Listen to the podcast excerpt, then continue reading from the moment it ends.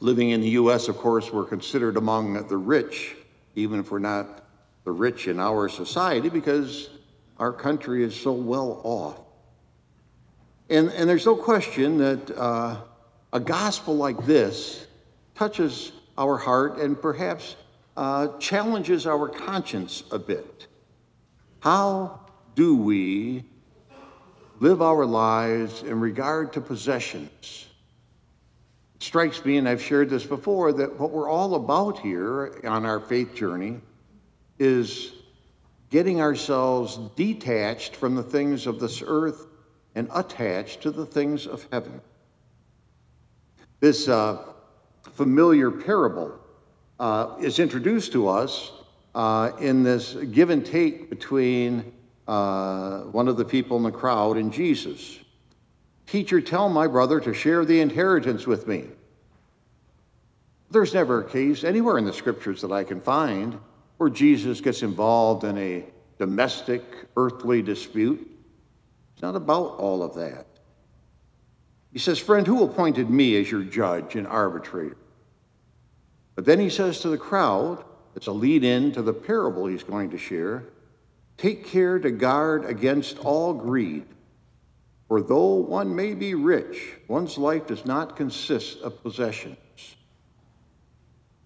That's a, it's a important teaching for us. And at times in our life, we are comfortable embracing it, but there's also something about being in a high powered economy like ours and having desires for earthly things that we sometimes forget that life does not consist of just possessions. And of course, the parable resonates.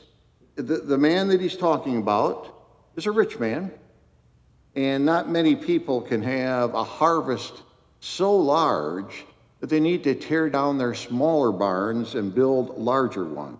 And yet, that is his solution. He doesn't think in terms of sharing this abundant harvest with others. He's only thinking about how do I accumulate more, store it, have it to, to spend and to enjoy in my later years.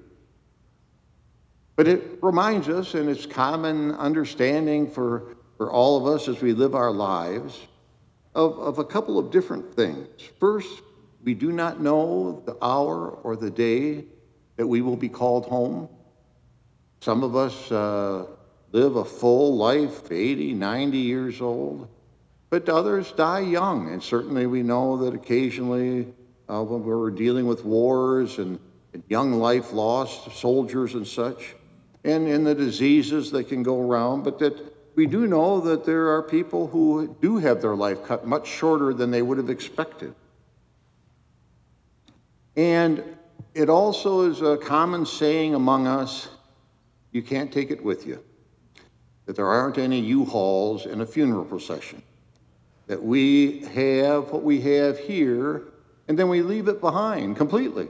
Huh? We don't have even a, a, small share of that. All we take with us, and I shouldn't say all, uh, uh as if that diminishes it, what we take with us is our good deeds, our generosity, our concern about our brothers and our sisters. And of course, you know, we don't know, this is a parable, so uh, Jesus wants us just to consider the, the possibility. And, and, and most of the people who would have heard that were nowhere close to rich enough or uh, having harvests large enough that they would even be dealing with these issues. Huh? And so, in that respect, really, the first reading deals more with the everyday person, huh? the common day to day life that people experience.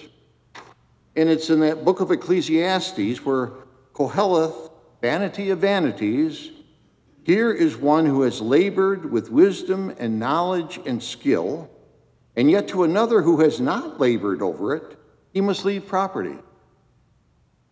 You know, uh, sometimes uh, it's a particular joy for people to leave uh, possessions to, to loved ones, family, and friends. But for many, there's kind of a resentment. They had, put, had little effort put into the accumulation of the wealth. Uh, it's hard sometimes to surrender that to, to, uh, to family. But uh, he said, What profit comes to man from all the toil and anxiety of heart with which he has labored under the sun? All his days, sorrow and grief is his occupation. Even at night, his mind is not at rest. The kind of turbulence and the relentless nature of our day to day lives kind of weighs in here. This is, we're not rich men with a harvest. We're people laboring each day and, and, uh, and dealing with toil and anxiety of heart. Uh, and it's a reminder to us not only to recognize that God honors that kind of effort, that kind of single mindedness, but appreciates our respect for others who are going through that. We, uh, we have a lot of wonderful lessons, it seems like, as we get into the role of ordinary time. And, uh, and I, I think this is one that, even though we may not qualify as uh, the richest of the rich, we do want to be people that put first and foremost in our minds the things of heaven, to find ourselves more and more resisting the things of earth and finding ourselves copacetic with God in heaven.